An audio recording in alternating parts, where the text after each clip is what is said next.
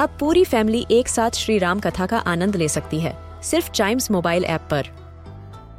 जानिए श्री राम के बचपन से लेकर दशानन वध तक का सफ़र। सरल रामायण, घर के सभी सदस्यों के लिए। आज ही डाउनलोड करें चाइम्स मोबाइल ऐप एप्पल या गूगल प्ले स्टोर से.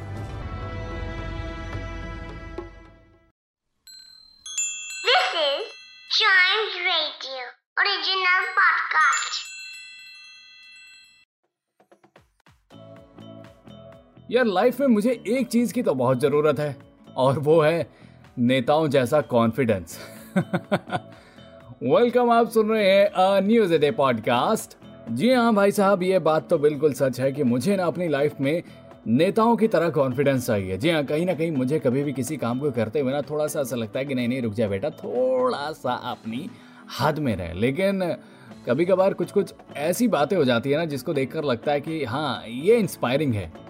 इनके जितना कॉन्फिडेंस अगर मेरी लाइफ में आ जाए ना तो मैं पता नहीं कहाँ से कहाँ पहुँच जाऊँ। असल में मुद्दा क्या है, मैं आपको बताता हूँ।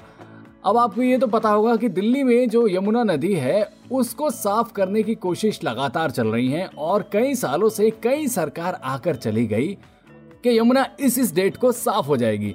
लेकिन ऐसा पास्ट में तो नहीं हुआ, लेकिन फ़िलहाल में जो दिल्ली गवर्नमेंट है, यानी कि आम आदमी पार्टी की जो सरकार है, दिल्ली के अंदर, उन्होंने अब ये दावा किया हुआ था कि दिल्ली में यमुना नदी को जो है हम 2025 से पहले पहले साफ़ कर देंगे। उन्होंने 2025 की जो थी, एक डेडलाइन तय कर रखी थी। लेकिन अब उनका दावा ये आया है कि 2023 दिसंबर से पहले पहले यमुना नदी को साफ़ कर दिया जाएगा।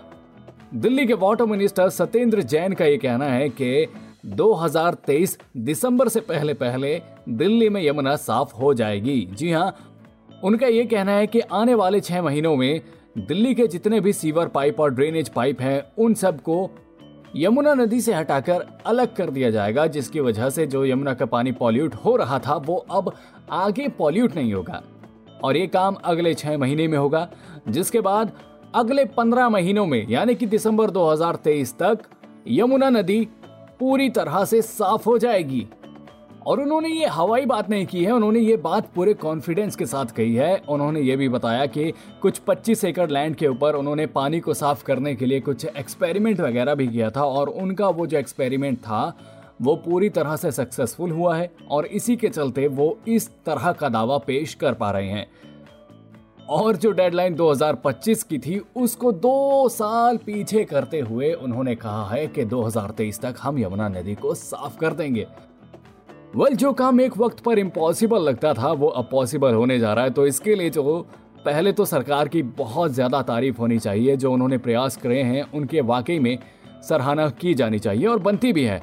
और इसके साथ साथ मुझे ये कॉन्फिडेंस भी अपनी लाइफ में चाहिए कि भाई साहब, मैं अपनी डेडलाइन को पहले सरका सकूँ और ये कह सकूँ कि जी हाँ डंके की चोट पर हम ये काम पहले कर लेंगे। ऑल ऑलराइट तो ये था आज का न्यूज़ डे पॉडकास्ट उम्मीद करता हूँ कि आपको पसंद आया होगा। ऐसी ही मज़ेदार खबरों के लिए बने रहिएगा हमारे साथ। And yes please do like share and subscribe to a news a day